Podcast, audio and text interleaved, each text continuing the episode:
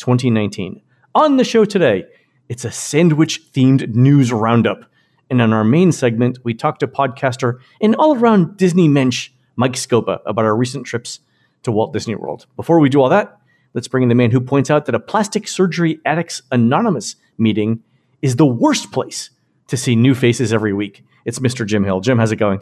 It's going well, Len, but you're, you're actually hitting upon one of my pet peeves about going to California. Plastic surgery. you know, you're out and you want to be polite, but when you see extremely bad plastic surgery, it's hard not to stare.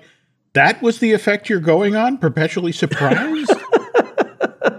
I was I was going to go with uh, you. You keep meeting friends that you've known for the a long time, but you don't recognize them because of the surgery. Steve, There you go. oh, that I was mean- you two eyebrows ago. Yeah, yeah, yeah. Ooh, ooh. I get it. Jim, let's do a quick shout out to subscribers over at disneydish.bandcamp.com. Thanks to new subscribers CT Believer, Emily P, and Sally in Europe. And longtime subscribers D Dirk, Jody F, and Troy K. Jim, not only are these folks subscribers to our podcast, they've all been caretakers of Tom Sawyer Island in the Magic Kingdom at one time or another. Supposedly, you're caretaker until you strike it rich in the mines? Then you retire and you hand off the job to the person you deem most worthy. That's how Sally ended up in Europe. True story. Speaking of Tom Sawyer Island, I know you've gotten your copy of Marc Davis in his own We, words. we talked about it in the last show, Jim. I ordered it while we were talking about it. It came last week. I spent the weekend reading it. It is fantastic. the real treasure of this book is you get so many projects that Marc worked on that did not go Right. forward. And in fact, there's that whole section where they show Disney World had just opened in 71, and Marc was actually tasked with doing a lot of expansion projects. And there's this whole set of proposed additions to Tom Sawyer's Island. Oh, I, haven't got to that section yet. I'm still in the Jungle Cruise section. Okay, that's volume two of what this 700 page book. Yeah, I'm still in. I'm still in volume. Oh, we'll have to do a show on this. okay. I think we should. Uh, I think we should do a show on the, the the whole book though, just to talk about sort of the highlights. And it may be it may be a series. At the very least, then we, we should do the exercise video that involves lifting the book. Honest to God, uh, listeners, when Amazon sent the book, it actually had a warning label on the outside warning you about how heavy the, the book was and to lift with your legs, not making it up. True story. so bend and stretch and read. All right, Jim, let's do the uh, the news. The Disney Dish News is brought to you by Storybook Destinations, trusted travel partner of the Disney Dish podcast. For a worry-free travel experience every time, book online at storybookdestinations.com. Jim, last week we mentioned that Disney had changed the names of the food at Galaxy's Edge to simple things that everyone can understand. And that policy lasted what, 3 days? Oh, if that. Because on Monday the old names were back. Jim, what's what's going on here? First of all, we weren't supposed to notice this. We were. This was strictly a test to see if they went with easier to understand names or that sort of thing. Whether or not there'd be any significant change in how quickly people ordered or sales for the day. And after this three day test, it was a wash. They're not having the types of sales that they want at Docking Bay 7 or Ronto's Roasters. And now it's a question of, well, is it the physical setup or is it the situation? I mean, for, example, you think about Ronto's Roasters with that giant jet engine and the, the robot that's working the fake rotisserie. The concern is, is there too much in here? We're just not moving people through line because they're like, oh, I, I forgot. I should step up and make my order. It, it is a sort of a convoluted. No, convoluted is not the right word. It's sort of a confusing setup there, like figuring out where you want to enter. Because if you're coming in from the Rise of the Resistance side, you don't see where the queue begins. The other thing I would say is it's not clear where you take the food to eat from Ronto Roasters. This is how it is with every theme park that's ever been built in the history Yeah. of the planet. That you, you design it, you think this is how people are going to do it, and then you open it, And then you it's see, oh, and then you open it and figure it out. Yeah. exactly.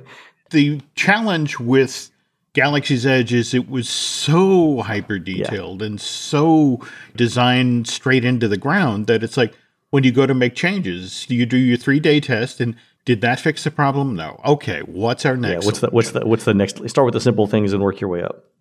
Mm-hmm. You mentioned the uh, the the immersiveness of it, and uh, a good friend of mine, uh, Brad, visited Galaxy's Edge for the first time last week, and absolutely loved it. He loved how immersive it was. Love the detail, but he liked the cast member interactions and the you know, the people who are pretending to be living on the planet. So he decided to test the depths of their story and their commitment to the story because he decided he was going to be pro First Order during his visit. So he walked around thanking the stormtroopers for their service and telling them where they could find the rebel spy and other members of the resistance, which, which I love. He said he uh, he Wow. built this conspiracy theory about uh, Snoke's death being an inside job just to see what the reaction was from the First Order. So he said uh, apparently the stormtroopers have responses for this along the lines of like thanks for being a loyal citizen, which you know we, we sort of expect. But he said the uh, the best part of it was that regular cast members, uh, not stormtroopers, who saw him do this, either looked at him like they were appalled, like "Oh my God, what are you doing?" Or they just wouldn't interact with him at all unless they had to. They'd talk to his family instead, which which I love. That's a great idea. I don't know if mm-hmm. I don't know if the cast members are trained to do this or if they just figured it out, but it's kind of great. The advantage to the cast members who've been playing the stormtroopers, the stormtroopers have been around the redone Disney anime magic of Disney animation, mm-hmm. The launch bay for the better part of two years now, and they've gotten ridiculously good at dealing with the public. So they have their act down pat. To be honest, though, I'm more intrigued by the, you know, the other cast members, you know, the, the shopkeepers and that sort of thing. I love the fact that, oh, what do you mean? What do you, who, who are you ratting them out to? doing? Oh my I god! think that's great. Yeah. yeah, I think that's fantastic. The, the reason why I mentioned the story is that it's an important part of world building and and mm. things like this, and also you know keeping the menu items with their original names all contribute to that world building. So I'm glad it's happening. I think it's a, I think it's a great story. I agree. I just, if you look back to your Disney history and how, for example, Frontierland used to have a sheriff Yeah. and a bad guy that, you know, they'd have gunfights in the street and that sort of thing. I just, I'm looking forward to how, once we get into the side of Rise of Skywalker and with the opening of Rise of the Resistance, how they go about adding more life to this land. Yeah, But I love the detailing now, so they'll know where to go about it. nowhere to go. It's true. It, it, it's a good start. I, I think I think we all agree on that. Jim, uh, another piece of uh, news: the Earl of Sandwich chain has been recognized by TripAdvisor as the number one fast casual restaurant chain in America. So, if you're familiar with Earl of Sandwich from Walt Disney World or Disneyland, this is no surprise. They consistently rate as among the best quick service restaurants in the parks, so not entirely unexpected. Jim, the thing that surprised me in reading this press release is that the actual Earl of Sandwich is a real person named John Montagu. Did you know this? I remember back in the day when the Earl of Sandwich chain launched. I think he actually came over to Orlando for the, the opening of the one. Yeah, he's, he's only, he's only Uh, 76, so yeah, he probably yeah, could have made it. Yeah. So he's 76. He's part of the restaurant chain through a licensing deal. Technically, his title is Lord Sandwich. And again, with Johnny Champagne, uh, we've got the makings of a fantastic band here. I think. so the uh, apparently apparently the owner's the other owner's name is actually Earl, and that's where Earl of Sandwich comes in. It's a combination of both of those. This is fascinating to me, and I don't know why. But uh, it also leads into a story. James, you have a story about Disney sandwiches that I've never heard. I was looking over the offerings at this year's Food and Wine, and I saw at the Spain booth they have a charcuterie in a cone. Is is I've had it. okay? So this is the thing that has olives, cured meat, and cheese, but they serve it in a paper cone. It's okay. The thing, uh, uh, so I've had this a couple of times actually. The olives, the cured meat, and the cheese are great. Here's the uh, the issue: it comes with a balsamic glaze on it, and the glaze gets uh, around the outside, the inside of the paper cone. So as you reach in to grab the olives and the cured meat and the cheese, your hand gets coated with uh, the balsamic vinegar, and that's that's part of the. It's a usability problem. We're not animals. All right, we're at Walt Disney World. We don't eat food out of paper cones. We're supposed to eat them out of soft bread cones. That that would have solved a lot of problems. It's like the ice cream cone means you don't get ice cream cone on your hand. Ice, cream on your hands. Now, do you actually remember the handwich? To give you some idea of how big this was supposed to be, Disney advertised this A handwich. as Epcot's first food based intervention. Was launched in the park with huge hype back in 1988. The sandwich board signs that they put outside of the booth that said, Taste Disney's newest attraction, the Handwich. It literally was a round cone formed of bread. Uh, of course, it being considered somewhat futuristic, it's not really a surprise that it went from being offered in the farmers market food court at the Land Pavilion to it also began to be offered at the Wedway Space Bar, you know, that, that quick service place that used to be in Tomorrowland over at the Magic Kingdom. But it, the idea was that it was basically the shape of a, an ice cream cone, only a large, you know, soft piece of bread. And uh, over the five years it was offered in the park, you could you had your choice between a ham and cheese sandwich, a turkey sandwich, a tuna salad, or a chicken salad. Uh, there was a barbecue chicken and a veggie. So you could walk around, hold this thing in one hand, Mm-hmm. and walk around the park, basically eating it like an ice cream cone, but it's a, a sandwich, a meal. Yes, yes. How do we not? How does this not exist today?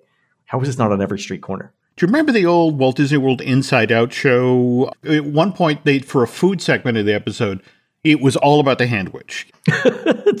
I'm I'm down with this. Speaking of things that should be on Disney Plus, mm-hmm. Starting about 94, 95, for some reason, this falls off the menu.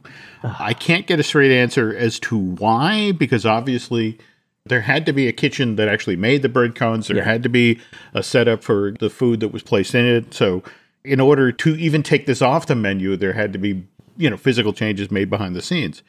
There were people within the Walt Disney Company who, like you, were like, why is this not a Yeah. thing? And so we now jump ahead to 2011, 2012, when Cars Land opens at DCA. oh, I know where you're going with this. Okay, all right, I know where you're going with this. the Cozy Cone, where Sally, you know, from that 2006 Pixar film Cars, you know, had, had set up the hotel. And so they're going to recreate that as part of Cars Land for DCA, only they decide, well, we can't do a motel, but let's do a food court. And so they serve out of these various cone shaped They're, structures. they're giant orange uh, traffic cones that serve food. They're That they food, are. food stands, food kiosks in the shape of giant orange So- cones. Yeah. But here, Len, they lean heavily into the dad jokes. so you get the chili con queso, which is beef chili served in a bread cone, and the bacon macaroni and cheese. In this case, determined to get as much business as possible, they not only do a lunch version, they do a breakfast version. They do a bacon scramble cone and they do a, a, a salsa scramble cone as well. They, both of those sound delicious. Bacon scramble cone and ver, uh, scrambled eggs uh, with salsa. Verde? That sounds delicious. Yeah. So this launches in, in 2012, and there are folks in Walt Disney World who are like, okay, it's back. Let's grab it. So 2013, suddenly at Min and Bill's, uh, they start offering cones as well. They do a sausage.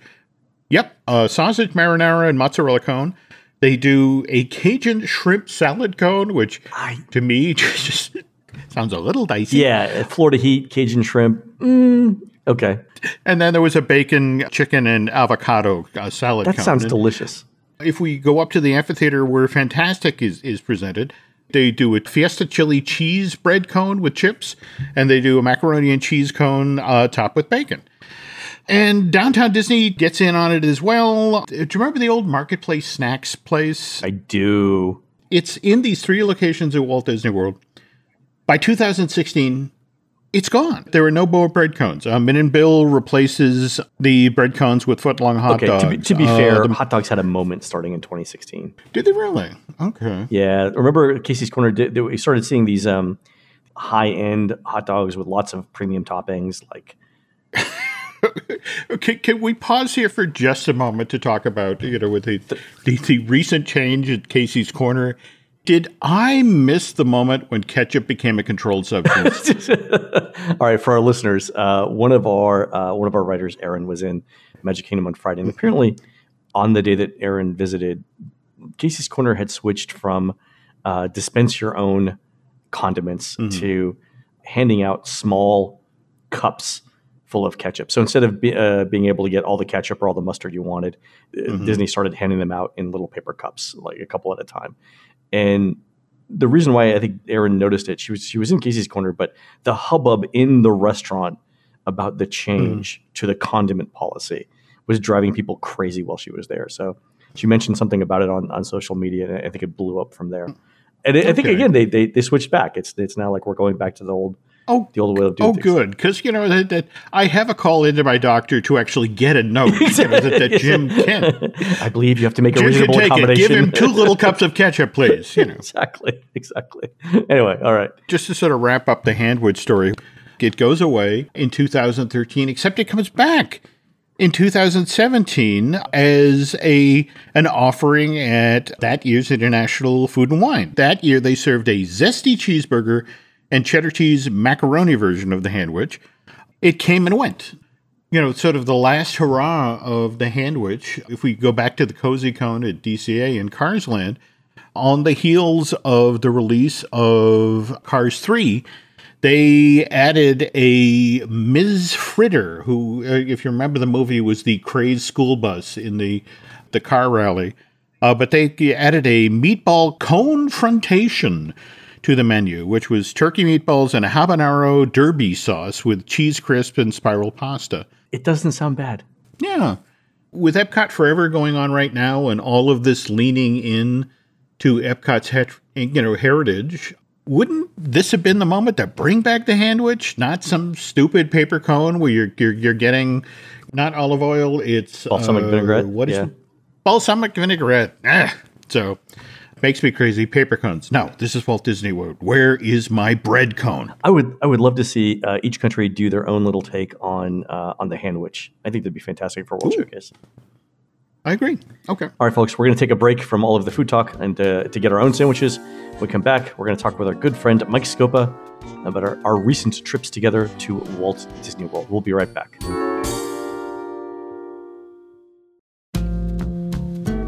Today, we've got a special guest in the studio, recently back from a trip to Walt Disney World. Many of you know him. He's the host of the Mickey Miles podcast, formerly of the WDW Today podcast a good friend of mine for many years. It's Mike Scopa. How's it going, Mike? Is this Len from Amsterdam? It's Lenny from Amsterdam. Well, I, I, I need. I want to correct, uh, correct you. Mickey Miles podcast is in hiatus right now, but you never know. We were on a break. We were on a break. Right, All right, right. fair enough. The uh, so uh, for our listeners, the Lenny from Amsterdam uh, thing is a joke between Mike Scopa, Mike Newell, and I. Uh, again, formerly of the WDW Today podcast, Mike Newell is uh, is attempting to break into radio uh, on a daytime, early morning show, and uh, and I and I vowed that if he got the job, I was going to call in every day and be a regular, be, being Lenny from Amsterdam. Anyway, so uh, so Scopa, I saw you last week. We were in uh, we were in Walt Disney World together That's correct. and you were you were there with your partner Michelle, Yes. and we were uh, right before we saw Epcot Forever, which I, which I want to talk about.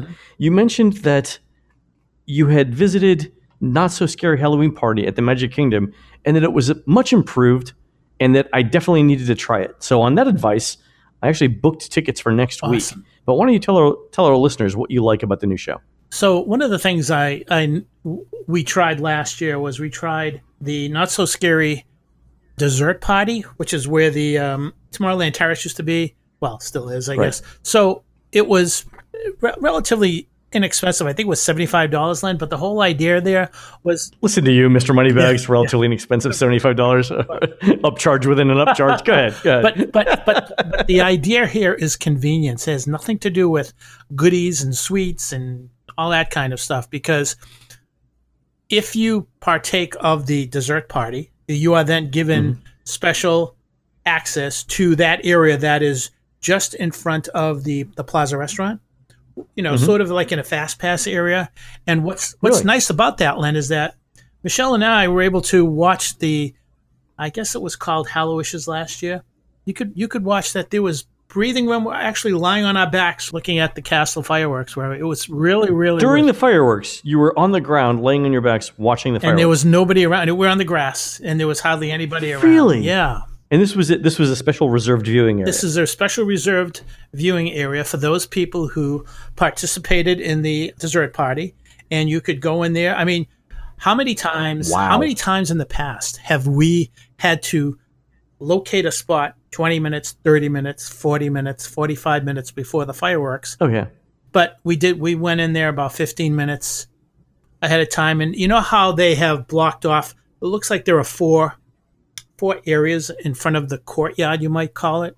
And Yeah, sort of four quadrants. the Yeah. four quadrants. So we were in one of the quadrants, and my guess was that there might have been thirty or forty people in there, and that's a lot of space for for that many people. That's a lot of yeah. That's uh, seven or eight people per uh, per area. Yeah, you could have uh, spread out a picnic blanket there and had some food. So it was um it was it Wow, was very right. very enjoyable. And one of the things that I mentioned to you last week was that I, I've been going to we both have been going to Mickey's Not So Scary for a long time, and there have been many renditions of that party. One of the biggest things has always been the fireworks display, and it's been always known as Hallowishes. Well, Right. this year it's it's a little bit different, and I would go as far to say it's for all the years I think I've been doing this for 20, 30 years, going to Mickey's. Mhm. This was by far the best fireworks show, Mm. and I'll tell you why. Number one, they really are hitting home runs these days with projection. right. I mean, you know how how they, they do a very good job with the Star Wars fireworks. They do an, a tremendous job with this because what happened was that they decided to put together a story. So you've got the Fab Five going through a haunted mansion, and it's it's shown oh, up oh, and it's it's it's projected on the castle. on the castle. oh, this is fantastic. Because remember, my my criticism last year was that the there there wasn't a projection show, or at least nothing decent. Right. Okay, all right. So the Fab Five are going through a haunted a haunted castle. All right, go ahead. and you know and there's some some music going on but it's it's kind of all linked together and you've got the projection is just just outstanding. And there are no dull moments that you are saying yeah i wish this would get through so so we can you know get on with it. It's just Eat some candies. it's yeah. just great. It was i'd say it's about uh i don't want to say 17 minutes. I want to say it's probably maybe 15 minutes give or take a minute. But i i really i really enjoyed it. And michelle and i both looked at each other and we said wow this really was a story. They were telling a story as well as link up the music and the pyro together. In the past you know you had oogie boogie singing you had all this other stuff going on you know legacy songs from the magic kingdom. But this really worked for me len so i, I just you you gotta you gotta go. It's really um, go next week. really really good. That's fantastic to hear because uh, um, I, I love almost everything about the party, but I think my again my big criticism last year was the fact that the fireworks uh, and the castle show were not up to par with everything else you see in the Magic Kingdom on a normal day. Yeah, I mean there are some things that I think they have changed that I think kind of works against what I like. I loved the villains mix and mingle. Now that's that hocus pocus thing. I'm not really a big, Yeah, it's for the I'm not millennials. It's fine. that, it's but you know they have our, our time. Our time may have passed. It might be somebody else's time to enjoy a TV show. and one of That's yeah all right. That's yeah fine. and one of the things they really did well is they they route the people as they go into the Magic Kingdom for the party. So you go past Tony's and you go behind. you go to the right, the right, right. So that little walkway. Yeah, And- that's and it's great. fantastic. And there were, I believe, around 14 different areas where you could get treats. We stopped at five or six. The bag was full. The bag was full. it was just, you know, I've heard that that that Disney's being very generous with the candy the last couple of yeah, years. Yeah, very generous. So That's uh, great. yeah, I think that it's it's the party, and I forget the the prices on the party vary from depending upon if it's an obviously if it's an annual pass discount, you get a good deal. But I think the the Yeah. Friday and the Saturday parties are more expensive than the Monday and Tuesdays. Yeah, I'm, I'm going to a Friday party. There wasn't much of a discount. I think I paid 135 per person for mine, but uh, that's fine. I mean, it's uh, Laurel's favorite time of the year is Halloween. Uh, Mickey's Not So Scary Halloween Party is her favorite event at the Magic Kingdom. If it's as good as you say it is, money well spent. did you uh, did you happen to go on any rides? What were the lines were like? So that's what I wanted to mention that they have put a little Halloween extra in some of the some of the rides, some of the attractions. I'm not going to tell you what it is, but I think one time in a podcast far, far away, we talked about some some kind of things we would like to see to enhance or tweak an attraction. And one of the things I remember saying one time was, "Gee, it really would be nice if once in a while in an attraction, instead of an audio animatron, it was a real live cast member doing Mhm. something. That's all I'm going to say.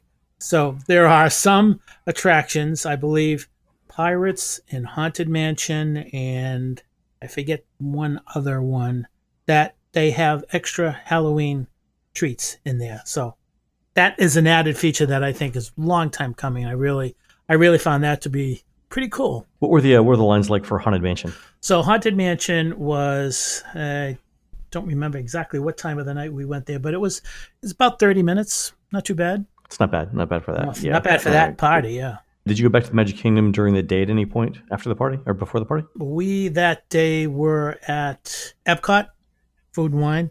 Uh, was so that was so the Halloween party was your only trip to the Magic Kingdom? I believe that's true. Yes, we spent. Wow, you know that's funny because uh, I think I told you this when we were together. Uh, over the last ten days, when I've been in the parks, I haven't been to the Magic Kingdom once. it's crazy. Well, it's funny because you say that I haven't been to Animal Kingdom in I want to say three years. you got me beat. All Yeah, right. so so we spent. We're going to talk about Animal Kingdom in a minute here, Wow. but uh, but you mentioned uh, you mentioned Epcot. There's a lot going on there. I want to start with the show that we saw together. What's your take on Epcot Forever? So Epcot forever, and I've been listening to a lot of people. I've been talking to a lot of people and trying to trying to put it all together. When uh, I saw it first on the live stream, I had a certain reaction. Then I saw Right. it with you, and I had another reaction. And then we saw it one more time before we left. We uh, went to Oh. the Frozen Ever After dessert party, Dessert party, um, right? and we saw it from Norway. no, it wasn't Norway Land. It was um, Oh, it's uh, China. you know where the Fast Pass area is for Epcot for Illuminations. Yeah. So it's it's as you're looking at American Adventure, it's a little bit to the left. So Oh, they moved it then. Yeah, ah, so moved it there. that's interesting because the last the last night of Illuminations, they actually, I believe they had the dessert party over by Norway. But okay, but you saw it over to the left of World Showcase Plaza. Yeah, it's, it's basically to the left. I don't remember how much that was, but that was a very you know, we're sitting down. It was it actually has an open bar. They had uh, lots of desserts, but I just wanted to sit and really take in Epcot forever and and try to really give it a good look over and, and see what I felt about it. And I know we talked about this before. The the thing that that I think is missing is I think that the music really has to tie in with what's going on. And I think that as long as I've been a Disney fan, I've always noticed that any type of nighttime extravaganza, any type of thing involving, uh, you, you know, you can talk about Christmas tags uh, at the end of Mhm. Illuminations, but they always build to a huge finale. And I don't know what it is about why they didn't do it, but I, I think that, and we both agree on this, I know that that piece of music at the very end just seemed out of whack. And I really would have liked to have seen a whole new world. whole, yeah, uh, uh, the Aladdin thing, and I know what they're trying to say, but I would have liked to have seen it end with maybe Tapestry of Dreams or Tapestry of Nations because it sounded like it, it was ending, and then all of a sudden, a whole new world, and I, I don't know. I, I think that you know something just didn't seem right, and I would have loved to have been able to go in there and move around the music and stuff, and and, and all that. exactly. Like you we know. can we can do this slightly differently, and it it would be uh, it might be a little bit better. I think I think overall, you know, I, I agree. There's um we I think we could restructure the songs to be a little more story oriented. Either we could either orient them chronologically or geographically, right? That might be one idea. Yeah. I expect them over the next 12 months because I think it's going to run for a year. I, I expect some tweaks to the show. Maybe not huge changes, but but a few. Well, yeah, our mutual friend Jim Hill made a very, very wise statement. I agree with Jim. This was a cleansing of the palate for Yeah. Illuminations. You really don't want to put, you would not want to put Harmonious right after Illuminations, and, I'm, and I'm, that's Right. Yeah, this was the point that you made. and I thought it was fantastic. We were walking out of Epcot after Ep- Epcot Forever, and I think you had said that if Disney had gone Reflections of Earth to Harmonious, the you know the one day to the next comparisons would have been brutal from a lot of people, regardless of how good Harmonious may or may not. be, exactly. right? There's an emotional, there's an emotional bond between the guests and Illuminations because we're talking the last Right. 20 years, and everybody. You know, twenty years. A lot of things happens to everybody's lives over twenty years. So, so you got that. We're yeah, exactly. But harmonious. And I want to ask you this: Did you get a chance to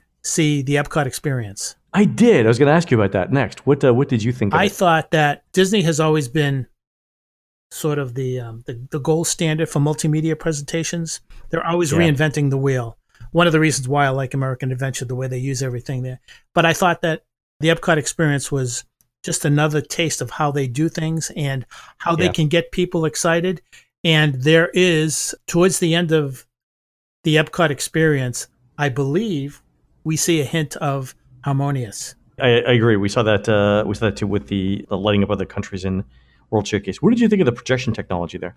Just when you thought they couldn't do anything differently, they were able to Mhm. reinvent that again. And so as they're going through each segment, you're watching the uh, the World Showcase model, or you're watching the, sort of the mo- the model of Epcot in the middle, and it's changing, and it re- and it Yeah. reflects what they're talking about. They're talking about the digital aspect of what they're they're bringing to the park, and we saw that. Um, the thing with Guardians of the Galaxies and, and Rocket Raccoon that was pretty cool. I think that the the Mary Poppins experience they're showing all these different areas areas and their transitions were so smooth. And then at the Yeah, end, they they were. were showing those, there is some type of a boat that has an, a moving arm with lights and lasers, and I'm thinking, if they can do that in the World Showcase Lagoon and have the right music, everyone's going to forget about Illuminations. I know they're going to forget about Epcot forever, but they're going to forget about Illuminations too because it sounds like it's going to be very much of a celebration. So I'm really looking forward to October 1, 2020. And I, I'll tell you, buddy, I'm going to be there.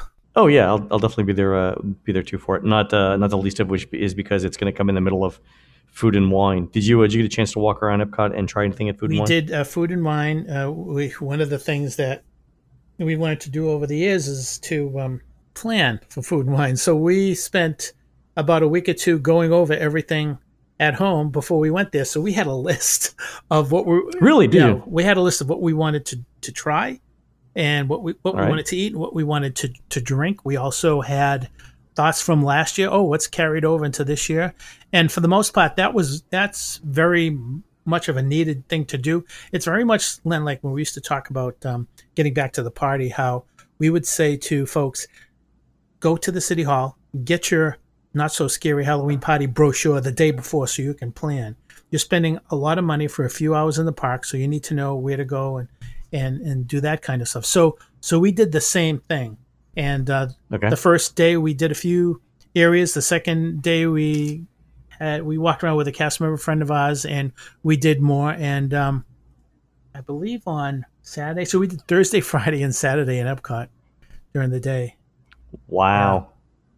Yeah, and we noticed something very interesting. So on Friday, the first thing I had was I don't remember where this is Active Eats, the beef stroganoff. I wanted to try that. Okay, go ahead. Well, there's still time.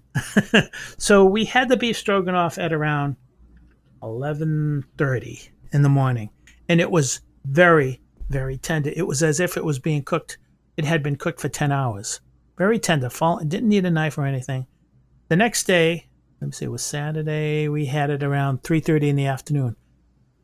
Not quite as good because obviously they're trying to cook it faster, but the morning meat seems to be more tender than the afternoon meat and could be because they start Oh. real early and they're cooking it for a longer period of time. Yeah, I think the longer you, you cook beef, the the tougher it's going to get. That's over at the Cheese Studio, right? In I Future believe it World was the cheese studio. Yeah, we found that to be really good. One of the one of the things that I think was a was a home run was the Appleseed Orchard. I believe it's where uh, O Canada is played. Oh, I didn't. Uh, I still haven't had a chance to Yeah. go over there. What uh, What did you like so about it? so you go in there, Len, and on one side there is uh, it's all about the beer, and on the other side it's well, it's all about the beer and the wine, and on the other side, and on the other I mean, side, eh, come on, all right, It's, all right, it's all about the cider. So, you, so depending upon which side you go on, you can try a wine flight or you can try a cider flight, and they have cheese plates. So it's it's nice. It's indoors. It's nice and cool. I recommend it. I recommend that's that's a must see for uh, this year's wine and dine. You're not uh, you're not joking because the Appleseed Orchard, the menu has what 15, 15 or so drinks, and then the food is caramel apple popcorn or charcuterie plate. yeah, we did the plate. We did the plate. We Yeah. noticed that this year there seems to be, it seem it must be real popular, but there are a lot of flight offerings, Yeah, and uh, they're very small. For some people, yeah, a couple Yeah. ounces. I think uh, each each drink is a couple But, ounces. It's a you know, it's a yeah, taste. it's worth it because then you can say, okay, when I go back, if I go back, this is the one I want to try more of. So, I thought that was Right. I thought that was good. what else? Uh, what else did you enjoy at Food and Wine? Uh, uh, Michelle's vegan, right? Michelle's vegan. Uh, well, she's pescatarian. I almost uh, every once in a while I say you're, you're Episcopalian, but she's Episcopalian, pescatarian. So, you know, she likes fish. I mean, so pastafarian. spicy hand roll is always a is always a treat. We always like spicy hand roll. Oh, over in Japan, that was great. I tried that We too. love that. We also like the uh, the liquid nitrogen ice cream and truffles. That was amazing, wasn't Yeah. it? Where, where did you try it? Is that in Active Eats or Earth Eats? I'm not sure. What, describe it to people. I'll, I'll look up the location. So- What- Do you tell people about it? It is a scoop of, I believe, almond ice cream, almond and chocolate ice cream, and they take the scoop and they put it in liquid nitrogen for about 20 seconds, maybe, and then they Yeah. put it on a plate and it gives it a little like crust on the outside. Yeah, it doesn't completely freeze it. It's not solid, solid, not all the way through. It's very good, and they also offer this at the Star Wars dessert party. I know that. They were. It was at my dessert party as well. Yeah, so it's it's really a treat. And uh, last year I had I met a friend of mine who was a travel agent. Her five kids, and I said, "Come on, Uncle Mike's going to take you over there." And for some ice cream. Yeah, some so yeah, I think that that's so. You've got things like spicy hand roll, and you've got things like the liquid nitrogen ice cream. Uh, those seem to be just uh, staples every year for food and wine. right. Did you make it over to Africa at all? Yes, I tried the the something lager beer. It's some kind of lager beer, Tusker lager or whatever. There were a lot of scallops, uh, scallops plates, Yeah. and I think they all like hit a home run. They were all they're all done fairly fairly well. Did the um, chicken korma? I believe that was in India. India. It, I thought it was just okay. I like the uh, um, spicy Kenyan vegan githeri uh, slightly better. Yeah, there was some stuff that was really spicy, and there was stuff that I expected to be spicy, and it, wasn't. wasn't. But all in all, I mean, I think it's a good, uh, it's a good experience every year. I remember when you and I first started going there. I remember the uh, the offerings were like two dollars. Now they're four dollars. Yeah, two ninety five. Yeah. And I missed the I missed the jo- I missed the high roast. Remember we had the high roast one time, the grease. right. I haven't seen them since. I haven't seen Greece since. So um, I think it's uh, it's always good to to go around because one of the things that what we do, and, and I recommend this to everybody, don't go for something that you can normally have anywhere. Go for something that maybe you've never tried before because you never know. You you, you might like it. So I think it's it's a great Yeah. opportunity to try something and really explore your world and figure out what you know what else is out there besides pizza and whatever. Oh, one of the things I need to point out, I don't remember where. I want to say again, it was in this Active Eats or or I think it might have been Earth Eats, the the Okay. Impossible Burger Slider Earth Eats. Yeah, Future World West. and the cottage. I think it was cottage pie. the cottage pie. Yes. the God. two- the- It was great. I, again, you know, you know how I feel about wet and dry food touching. So cottage pie for me is like, it, it takes mental effort for me to get through it. I thought it was delicious. What did you think? It was very good. I uh, was real curious to see how the uh, this plant based meat substitute would work with something in the order of a recipe like like cottage pie. So I was re- I was really impressed. I know Michelle loved it too. So we actually uh, go to uh, I don't know if you have a Wegmans down there where you live, but uh, Wegmans. I know They they're have- they're grocery you can stores. buy Impossible. You can buy Impossible. oh, you. That's right. Yeah. You said this. You, you bought them in the grocery and you cooked them. Yeah, as a matter of fact, we had some for lunch today. We had a burger for lunch today. So it's they come in twelve ounce packs. They're about eight ninety nine a piece. It's not bad. It's about the about the right price for a uh, for a burger. Yeah, so it's Eh, Fantastic. We're gonna have to do a cooking show here soon. you and me. Mm, that's right. All right. Let me ask you this question. Uh, a short walk away from Epcot is Disney's Hollywood Studios. Did you guys make it over there? We did make it to Disney's Hollywood Studios. As a matter of fact, um, we really did not plan to go to the park, but with the Skyliners looking at us, we said let's let's try the Skyliner. So we tried the Skyliner, and um, it was uh, very interesting. We we were pleasantly surprised with the Skyliner, although I was a little concerned about every time it came in for a landing. It was really kind of close, but we went to uh, the studios on the Skyliner. Um, we had to stop off at the Caribbean, I think. So we went from International Gateway Yep. to the Caribbean to uh, to the studios. Yeah, through uh, Riviera, right? Exactly. So we went to the studios. What's your take on uh, on Galaxy's Edge? I, I think I remember texting with you, and I'm saying, "Whoa, what's going on with Galaxy's Edge?" I expected a large crowd there, and I would say it was in in your world, it's probably was a two or a three, maybe.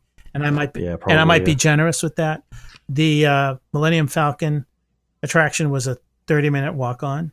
The immersion that takes place while you're in Galaxy's Edge, it's it's pretty cool. I would have liked to have experienced that at night. I'm guessing that it's even better at night, but um, you know, it was it was uh, not crowded, and I was trying to figure out why. I mean, we're talking food and wine. We're talking. I think we went over there on Friday, but I'm not sure. Yeah, last week of Illuminations, first week of Epcot Forever, food and wine. Yeah, wasn't wasn't crowded. Yeah. Uh, a lot of people buying. I think I commented to you. Um, a lot of people buying two hundred dollar lightsabers. Yep. So um, maybe because it's Halloween, maybe they're going to Mickey's Not So Scary, and they wanted to have a. So uh, Millennium Falcon ride was a little disappointing. I do remember talking to you about it. You were telling me I think you had ridden it out in California. Yep. So I said, "Boy, I hope I don't get to be the engineer," because Len said that's not that's not going to be fun. Well, sure And what I'm on the. I'm the left right. rear engineer pushing buttons. Don't know why, but and I found the ride to be, you know, I I would expect that. When did Star Wars open in '89? Star, Star Star Tours Tours? '89, I believe it was, uh, '90. That's a good question. I don't know. I'll look it up while you I talk. believe it's 89 or 90. Um, it may not have opened when the studios opened, which I believe was in 89, but I know that at least by 1990 it was open. And I found that, 87 in uh, 87 in Disneyland. okay, so they brought that technology to Florida in 89. So we're talking Right. 13, we're talking 30 years. And it seems like that Yeah. was the same technology that was being used in this Millennium Falcon attraction. Um, all right. Probably probably not, but all right. I see your point. it just felt like I mean I I got the same same kind of experience, and I I, I mean I don't know what you could do to um to change it, but uh, that was something that we should probably talk someday on what we really think would would like to see in Galaxy's Edge. But that was not the ride that I thought it was going to be. And one of the things though I did find as we were walking out is that the preteens loved it. Everybody else was. Hmm. I heard one father say, "I like Tower of Terror better. I like this better. I like rock. I like Rock and Roller Coaster better." So it's not enjoying the popularity that I think many of the Imagineers would have liked it to enjoy. But we'll see. I think the lines are going to be telling over the next uh, year or so how how the waits are for that. Well, we're less than two months out from the opening of Rise of the Resistance. I think that might help boost the land a little bit. Did you uh, did you do any of the character en- encounters in Galaxy's Edge or try any of the food? No, do not try the food. We did look at the blue milk, but uh, Looked at Yeah, it. that, that was about it. I think we had something going on that that night anyway. So we had we were watching our We're gonna risk yeah. it. So Yeah, I understand. And you said you didn't make it over to Animal Kingdom this trip. nope, did not make it over there. I, I there's nothing over there that that draws me, and I don't know what it is. It's just that that park. Uh, maybe if they ever fix the Yeti, maybe I'll go over there. If they fix the Yeti. That's, uh, that's I mean, they've been talking about it for ten years. I don't know what it is about that that park, Len. I just don't, uh, you know. And I've been disappointed too with um, Rivers of Light, a few other things. Yeah, that so- was a that was a one and done for me. Now I can uh, Yeah. every time they try and they roll out something new, I can just watch it on uh, YouTube to see if it's worth going. The uh, the reason why I mentioned Animal Kingdom though is they're completely redoing the entrance to that, so getting in is a little bit of a maze now. And wanted to get your uh, your take on that, but uh, maybe on the, on the next trip. I don't remember which race it was. Maybe it was uh, Wine and Dine. But do you remember? Uh, you might have done it one year with me when you ran into Animal Kingdom. You ran underneath a tunnel of of elephant tusks, orange elephant tusks. Do you remember that? I don't remember Yeah. that, but That uh, cool. but usually by that time I'm I'm uh, delirious from the distance and the humidity and stuff like that, so I don't remember a lot from that point on. Well, you know, it makes sense that the Animal Kingdom would join Epcot and all the other parks and in having the front of the the park, you know, moved around. Wow. Yeah, I, I, I do say that the uh, I, I do think that the entrance changes that they're making in Walt Disney World have been pretty good overall. The studios looks really good, way easier to get in and out of uh, these days now. Magic Kingdom, I don't normally go through the TTC anymore, um, but it looks like they're getting a handle on that. Certainly, the uh, the entrance of the the park itself at the Magic Kingdom is fantastic. Uh, I'm, I'm excited to see what they do with the Animal Kingdom. I think it could use some refreshing, so that'll be uh, good. And I'm also excited to see what they have over at. Uh, at Yeah, I think the Epcot one We're- is the one I'm looking forward to. Yeah. Yeah, the most I think so. Where uh, where did you stay this last trip? I like to spread it around. so over the years, I'm usually in one of the one of twelve resorts, and You keep it to only twelve, yeah, do you, Mike? 12. so um, oh, You specialize, yeah. in other words. O- o- All right, over the last year, we've done uh, Bay Lake, we've done Animal Kingdom, Wilderness Lodge, uh, Beach Club, Yacht Club, Boardwalk, It's good to be you, Uh, Scopa. All right, go ahead. and this past trip we did Port Orleans French Quarter. All right. So- it is. Uh, it is. The, I think I believe one of the highest rated moderates. What uh, What made you want to stay there? It also it always depends upon what type of a trip it's going to be. So we knew we were going to do Mickey's Not So Scary, so we thought let's do French Quarter. And th- what's also nice about French Quarter, especially around Christmas time, is that you can take a boat to Disney Springs, uh, which is which is really nice. Uh, so we picked French Quarter because uh, it's relatively inexpensive, and there are very expensive room rates at this time of year because of food and wine. So we went there because it's a it's a short bus ride to Mickey's Not So Scary, and um, Yep. So so we stayed there. I'd say maybe once a year we'll stay there. Uh, we do like uh, Beach Club. Beach Club is a nice place to be for Christmas. That it's usually Beach Club, Bay Lake Towers, or Port Orleans French Quarter. In March, we're going to be staying at uh, Copper Creek. We're trying that out to see see what that's. Oh, you haven't seen there yet? Uh, no, we were at Wilderness Lodge in um, July, I think it was, or August after the cruise. We like those little cabins they have. They're very nice. They're expensive, but they're they? uh, they're beautiful. Yeah, they're, yeah. They're well. I mean, they're about two thirds the cost of a Polynesian bungalow. So let's put that in perspective. But they're beautiful on the inside. Really, really nice. Um, I actually like them better than the bungalows, even even excluding the price. I think the scenery uh, the scenery is a little bit better. Can they sleep twelve? Uh, I think you're at, I think it's two bedrooms, so you would be two, four, six, eight, maybe okay. tops. Yeah, Yeah, yeah. still fantastic. Good. Uh, did you eat uh, any uh, good meals at uh, off uh, outside of the theme parks while you were there? On the day we were taking off, we had uh, we spent some time in Disney Springs, and we went to Splitsville. You can't go wrong in Did you really? You can't go wrong in Splitsville. Pizza, sandwiches, you name it. Sushi. sushi, whatever. So I had my Tom Brady game shirt on. Of course you did. And so the guy who was bringing us to our table had a football in his hand. So at the last minute, he, what? yeah. So at the last minute, you know, he takes us to the table and he turns around, he tosses the football to me, and I catch it, and he said, "Does it feel familiar?"